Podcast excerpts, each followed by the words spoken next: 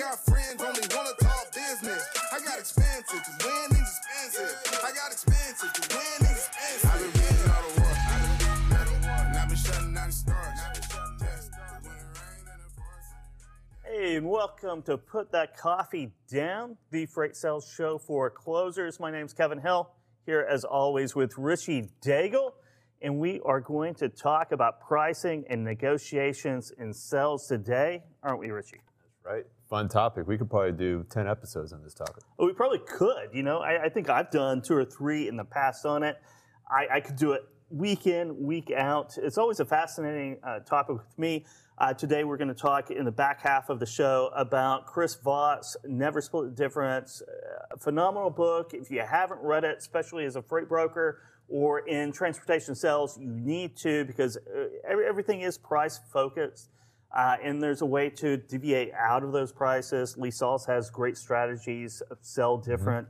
Uh, is his book. He's been on the show multiple times, so you can go back and, and, and watch those episodes or listen to those on our podcast. So, but but Chris Voss is never split the difference. It's how did to get out of that, that that circle of high pressure cells, and and and and making sure that everyone kind of wins. You know, win win is a uh, overused corporate term, uh, but everyone should should always leave the table with a good feeling.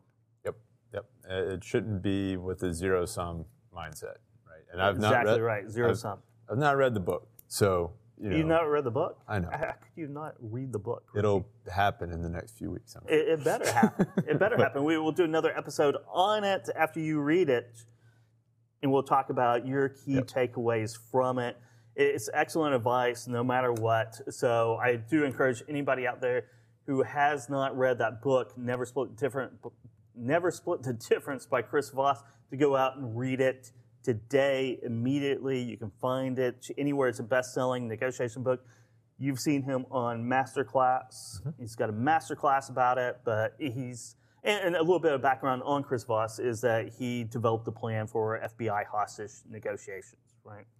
And uh, and went went kind of veered off from the old way of uh, what he always goes into proof of life, kind of that tit for tat kind of bargaining uh, where at the end of the day, and if you're a freight broker, you- you've certainly been in the position is is you know, you know, 1500, 1400, hey, let, us call it 1450 and just split the difference and go on our way.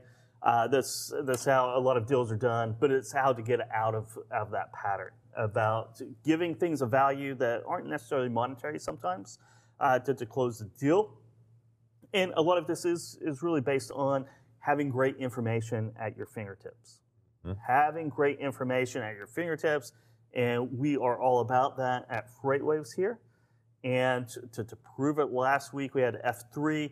We launched a, a game-changing product uh, called TRAC, and it's an acronym for Trusted Rate Assessment uh, Consortium, if I'm not mistaken. yes. Yeah, it's a. I I think it is game changing, and I think that's one of those words that we can throw out that. Um, you know, might be overused a bit. You know, game changing, and every time something that's released. But honestly, we we talk so much about real time, Mm-hmm. the importance of real time information, the importance of uh, having timely and trusted information that's actionable. Uh, and that is what TRAC is doing. We're bringing real time spot market rates and market conditions and capacity information, putting it all in an intuitive dashboard so that users can be better informed quickly. Uh, and with that information, they can make more informed decisions. And then also, when they get into these negotiations, they have something objective that they can point to to say, look, it's not me, or it's here's why I am doing what I'm doing. This is what we're seeing in, in Sonar, and here's where we're at. And, and so it allows people to be more transparent with their communications as well. And and you can see that on the screen right now. Here's a snapshot of the, the, the market dashboard and TRAC rates in there. Can you fill us in, kind of explain what the, the audience is seeing right there, Richie? Yeah, a lot of great information here. So, uh, you know, we're looking at, I believe this is the Laredo to Detroit lane. Uh, and when we look at this lane, you know, we're able to see, you know, what is the rate? Well, you know, that's what's going to jump off the page right in the middle, in the, rate in green. Here is our spot rate. But, you know, we want to be transparent with our users about how do we get this information? How confident are we in this uh, rate based on the, the submissions that we've had to support this? And so we have that confidence score that does provide some transparency to say, based on the data that we've collected, here's how confident we are in that rate. Uh, so that allows the end user to know to what degree they should be trusting that rate. We, are going to be completely transparent about that. Um, th- and Richard, that, that, that, data, right? It's ingested daily. It is. We have daily rates. Uh, what are those rates? I mean, what, what you know, what's the basis of, the, of this data? Yeah, so th- these are spot rates that we are pulling from some of the largest brokerages in the country. And we have API connections set up that allow us to pull that data in every 12 to 24 hours. So every 12 to 24 hours, we're getting uh, data of, of what these, these large 3PLs are paying for trucks, right? Mm-hmm. That the carrier sales team, the rate negotiations are going out. This is what's being signed yeah. on the dotted line, all in rates and the nice, on a daily basis, right? And it's clean data. And what we're doing to go a step further is we're we are requiring at least five different companies to be contributing rates on a specific mm-hmm. lane for us to take an average, so that not one company can dominate a lane. Yep. Right. So that that allows for us to have a clear picture. And even with that methodology, we have rates in over 600,000 van lanes, mm-hmm. over 300,000 reefer lanes. Uh, and with that frequency of updating from clean information from trusted sources, we're able to get a real clear picture on what the rate is on that lane. But this dashboard goes further than that. It's not just a rate. What's mm-hmm. going on with capacity? We have capacity scores here uh, that tell us how attractive these lanes are to carriers on a scale of 1 to 100. We can show you what capacity is doing at the origin and destination mark, uh, uh markets. We can show you what's going on with tender rejections on that lane. So we can give you a lot of the underlying market information mm-hmm. that you can couple with what, what's going on with the rate. That allows a frontline broker to know what loads they should be covering first, what loads they should be pushing on. Where where should, where do they have leverage to negotiate? Mm-hmm. Where they have no leverage whatsoever? What is the rate? What is their starting point?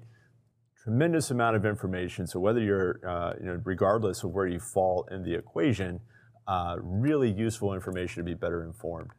Yeah, you know, as a freight broker myself, it's been five years since I, I booked a truck or covered a load. So it, has been a little bit. Uh, the rating tools we used to use, we use our own historical data sometimes, but that, that could, you know, if it was last week, it was still last week, but oftentimes it might be a month ago.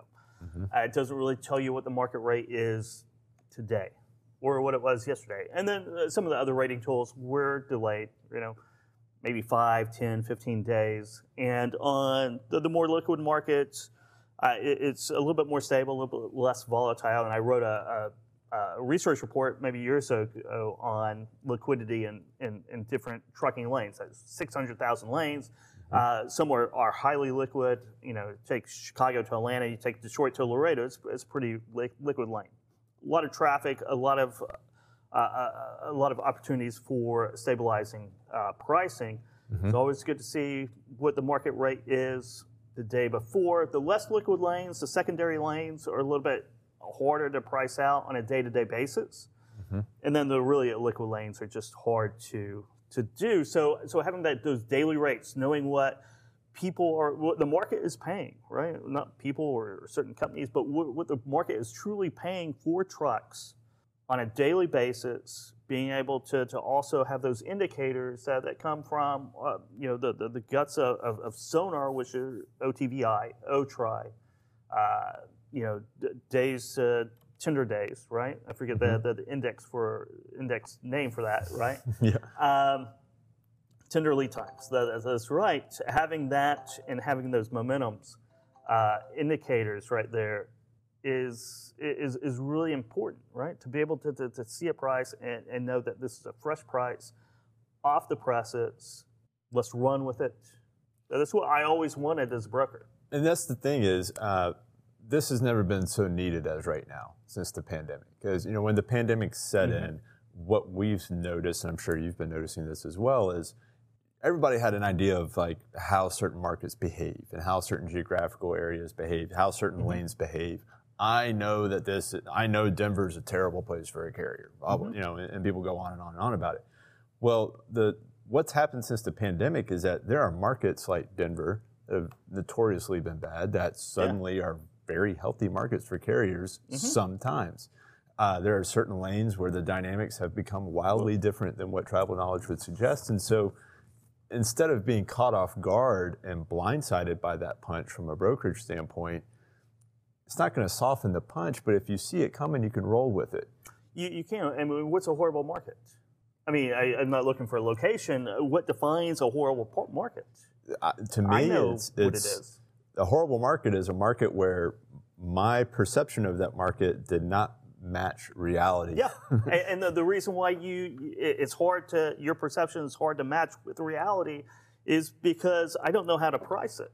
You don't have any visibility. I know I don't I don't know how to price it, so it's a horrible market because I could be wildly off. I have no idea. You're doing the best you can, though. Yeah. With it has nothing to do with your intelligence. No. It has everything to Visibility. do with visibility and the information that you are plugging into your mm-hmm. intelligence. You're at the, the Yeah. education, if you will. If I had better information, I could price it better. I could be more accurate, more confident in what I'm doing, which means I'd win more. And it wouldn't be a horrible market. It'd be a horrible market for everybody else who can't price it. If I can price it, it's a great market. With that added confidence, you get efficiency, but then you can also carry that transparency down to your to your client base as well. And you can say, "Hey, I know what's going on. I Mm-hmm. can tell you what's going on, and here's why I know what's going on. Yes. It's not just me and my thoughts and blah blah blah Yes. blah Uh, blah." well, I, oftentimes, and, and I, I won't say that this, this is the normal case, even though it kind of is, is you, you, you take a, a lane that, that's maybe a little bit harder price or, or maybe in flux, maybe volatile. You, you send it uh, to your, your prospect, your customer, the shipper, and they like, what, what did you do? Just pull this out of thin air? No, I did not do that. But yeah, I did. I, I did. I, I'm just I'm CYAing, right? Well, the thing And I'm going to mark this up because I have no idea how, how much the truck's going to be until I go out and actually do it. So I'm going to mark it up. So yes, I am pulling things out of thin air. You're trying. You're you're you know licking the finger and trying to gauge where the wind's at, Yeah. right? And Yeah. now now you have instruments, scientific instruments, where you don't have to do that. You can say, "Oh, I have a weather machine. It tells me how fast the wind's blowing." you know, so like you don't have to do that. Like you can just get precise with it. Um, I I do think that it may take some of the fun out of the brokerage world because it's going to take a lot of the uncertainty. Eh, eh, and- and A, tool like this can can make a broker go from writing that some of the stress too. yeah, it, it's no longer a gambling game where you're at a blackjack table and you're like, let's see what happens. Let's see what the dealer's going to flip over. I don't know if I'm going to win or lose on this. It's exciting. You take that excitement out, that little thrill of not knowing, because it, it's like playing poker where you get to see other, the other players' cards. You do. You win a you, You can count the cards. But it's not as fun. You just win money. You just win money. It- it's like being able to count cards. Right? It is. Uh, Same you, thing. You have that visibility to be able to, to count cards, and if you can count cards, you're going to win more money. Um, I, I'm still trying to search for the word of, of the, the instrument that, that measures wind. You know, I work with two meteorologists here, and I still I still don't know. So I feel a little bit embarrassed about that.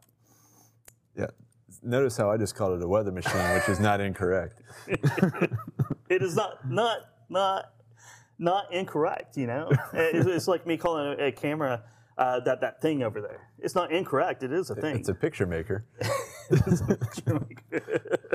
All right, let's talk about negotiations. Right, we have ten best practices uh, coming from Chris Voss's uh, book, Never Split the Difference. I found this on Gong. Um, that that had a, a blog post or an infographic on this. We use Gong here. It's great. You know, it's a great tool, right? It's fantastic. And and you know the, the one thing I will say before we jump into this about negotiations, and just this is just coming from Richie.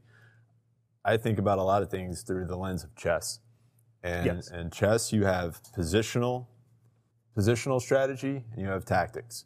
And when you first learn to play chess, a really smart chess instructor will start with end-game tactics the, the tactical mm-hmm. movements on what you should do when there are very few pieces on the board and you are trying to work into the end game. How do you finish off your mm-hmm. opponent? How do you end the game? Very few, very few pieces, and you're working through a lot of those tactical. You can't do this, you can't do that. You want to do this, and, and the best practices. Yep.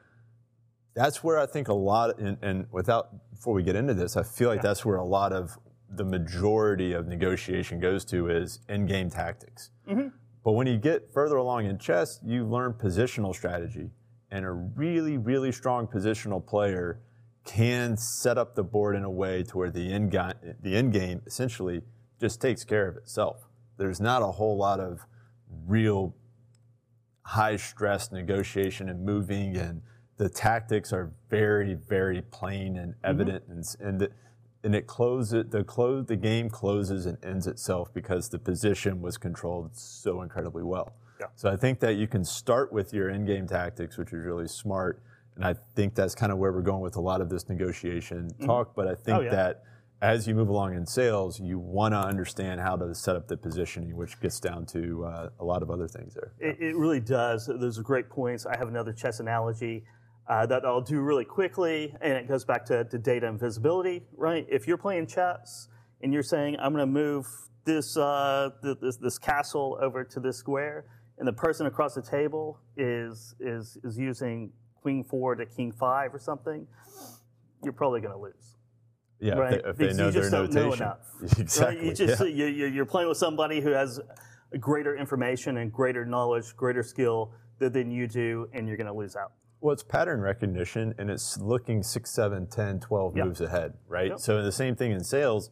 If you're just looking tactically, you're looking one move ahead. And and, and uh, one more point too is is if you're spending a lot of time pricing things without any confident confidence, right?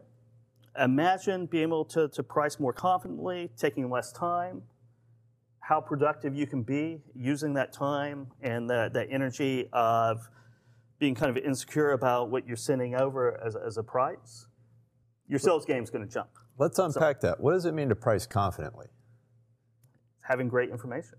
But what does that lead like I what does that feel like? If I and Oh, it feels great. It feels like you, you're holding uh, four kings. So if, something, if right? you price confidently and I come at you with 10 different questions, oh, you can answer those. Yeah, you're four, five, six, seven, eight moves ahead, you are. Yes, right? And if you're not pricing confidently, you're and I defending. come at you're you really with defending. three or four questions, what happens? Your, your pricing is a house of cards. Yeah, it, it's going to drop. As soon as somebody pushes on it a little You're going to. It's going to drop. You're not going to make any money on the load, or you're not going to cover the load. You're going to disappoint the customer. You're going to get yourself into a death spiral that takes time. Right? That's the most Mm-hmm. most pre- precious commodity. Right? Is time. You don't want to get into that. So, well, let's throw up number one. yeah. No oriented questions. I think this is probably the best. I agree with them. This is technique number one. We are always trained to get yeses, collect yeses, collect yeses. You know, when you feel confident, right? We'll go back to confidence, is when you're in a position where you can say no. If you can say no, if you let people say no, they feel more confident in dealing with you. I agree, and, and I guess there's psychology there. It's the same thing with where um, you know solving a problem is is has more appeal than than bringing in additional revenue, right? Mm-hmm. If I can say I can prevent a bad thing from happening, that is a greater motivator than saying you know I can do something for you. Mm-hmm. You're going to be a lot happier if I can say I can prevent your car from blowing up and your house catching on fire than if I said, hey, I got this thing that's going to bring you fifty thousand dollars next week. You are. You, you are. And if, if I sit here and ask you 10 questions and they're like, uh, of course I have to say yes. I have to say yes. You're, you're, you feel like you're in a corner. Yeah. If you can say, oh, no, that's not the case, or, or no, and if you have those outs, it might be a false out in a lot of ways, but it's still an out. And if you, if you are in a negotiation or in a sales process where you can say no, and that, that goes for the salesperson too. If you feel confident enough to where you say no, you're going to feel better in the, in the sell too. So number two, straight up. And that goes kind of back to this number one, right? You know, this could be manipulative, high pressure, uh, a lot of BS rolling on uh, everywhere. Just be straight up. But don't, I got this, you got that. Can we make a deal? Yes or no? One caveat there: don't announce that. Don't say I'm going to be straight up with you, Can I be because Richie? Can I be honest? we've talked about this. I know, right? We- have, yes. Just do the thing. Don't don't announce that you're doing the thing. Just do it. Nike had kind of figured something out there. Uh, They, they did, yeah. Just do it. Okay, what do we have for number three? Mirroring. It is very important. You know, some, some people say it's a little bit fake, but Uh, I think we all do it in our natural lives anyway, right? If someone's really excited and, and talking, we kind of mimic that. People are, are low, guarded, we mimic that. We kind of mirror in our own life, and the people who can mirror the best and, and really uh, put people at ease are the most successful themselves. Yep. And I'd say that the, the caveat here is be authentic with it. You know, like you, you want you don't want to do this in a way that's kind of comes off like awkward. you want yeah, you- want to you want to be natural. You're not a it. mime or an imitator, right? You're Right. not doing an impersonation of somebody. You're, you're just reflecting their and showing empathy. That that shows empathy whenever you you can reflect their their attitudes as well. Uh, what, what do you have for number four? Here is the late night FM DJ voice. This is kind of the, the soothing. You know, you get to a point where you just try to make someone feel comfortable, and that that comes with confidence and visibility, the data behind you, your knowledge if you can be confident and, have that that relaxing, engaging uh, manner and voice, you, you're basically leading somebody down a path. And I think that the com- you hit the nail on the head there. Confidence is something that can make that be really truly authentic. If you're really confident in something, you're gonna say, "Hey, this is, this is where we're at. This is what it is. This is why. Love to help you out." Like that can be very natural, and you don't feel the stress that can cause you to not have that approach. Exactly right. Number five, practice positivity. I think you can agree with me or disagree with me, Richie. I think it takes more energy to be negative than it does to be positive. Yeah, positivity is huge. Uh, you know the um, the book "Man's Search for Meaning" by Viktor Frankl, which is another great book. You recommended one to me. I don't know if you've read it, but it's it's fantastic. Um, but you know, Viktor Frankl talks a lot about crosswinds, and you know, if you're trying to land a plane, and you know, Craig Fuller might agree with this or relate to this. Yep. And you're uh, you're just trying to go from point A to point B, but there's a crosswind. If you aim for this, you're going to end up lower. Mm-hmm. And so you have to aim above it, and you know have to do this crabbing technique in order to land where you want to be. So in order to be what you're capable of being, you have to overestimate. You have to be positive. That positivity is going to be your your way of crosswinding into those negative crosswinds to get to where you actually want to get. And for our hockey fans out there, Wayne Gretzky said the, basically the same thing. You have to skate where the puck is going to be. Yep. That might not be a perfect analogy, but I'll go with it anyway. Let's go with number six. How questions, right? How open ended. Basically, that, this is what it really means. Open ended. How. You know, if if someone uh, and, and he makes a really good point. You know, certainly if you're if you're negotiating with with kidnappers and they want uh, five million dollars in cash, how am I supposed to do that? How how am I supposed to do it? And it goes with rates too. I want to rate twenty percent below market. Oh, that's great, but how how am I supposed to do that? How am I supposed to find a truck that, that's reliable, that's going to get there on time, that we can all feel confident in if I'm paying below market rates for that? I know you want to you you don't want to pay as much, but but how are we supposed to? How is this supposed to work out for us? Yep. And what you're doing is you're you're formulating a a an atmosphere and an environment where you can kind of put your heads together to solve a problem. Yeah. Right? So Yeah, it's, it it's becomes their idea too, right? That, Yep. That's how you you kind of push it off, uh, push a problem back to them, and and they can oftentimes come up with a solution. And that's Exactly. that's the, the the point of that. Number seven, just have a couple minutes left, so we'll, we'll run through these. The, the F bomb, fair, oh no, that's fair. not freight waves, fair. that's the, the F bomb. Right there, you always want to be fair, you know, Yep. and that's you know everyone has to be happy with that decision, or you're going to have buyer's remorse, and things are just going to fall apart. It's going to be horrible. Number eight, labeling, and this is when you take their objections and you label. You know, you put a label on it because oftentimes if you label someone's uh, actions or emotions, they really become constant of that that that fact, and it turns them inward- inward. Yeah, and you can ask them to correct you if you're wrong as well in that label. Yep. Certainly does. So uh, number nine, clarify with questions. So uh, it goes back to discovery, right? You're the king of discovery, aren't you? Making sure that what you are hearing is actually what they are intending to communicate to you. Don't assume. Yep. Number ten, tactical apologies, right? So so so basically, you know, being courteous, right? Showing manners, being courteous. That's it. You can go to gong.io um, or, or Chris Voss. Uh, certainly, I uh, do recommend that again. This this book is great. You should read it, Richie. We should do another show about it. Uh, you could do a master class on it, which Chris Voss actually does. So, but that's going to wrap it up for for this. Put that coffee down. Uh, 12 p.m. Eastern time. Tuesdays on Freightwaves TV and Freightcast. You can find it wherever you download your podcast. But until next week, make some margin. I got friends only wanna talk business. I got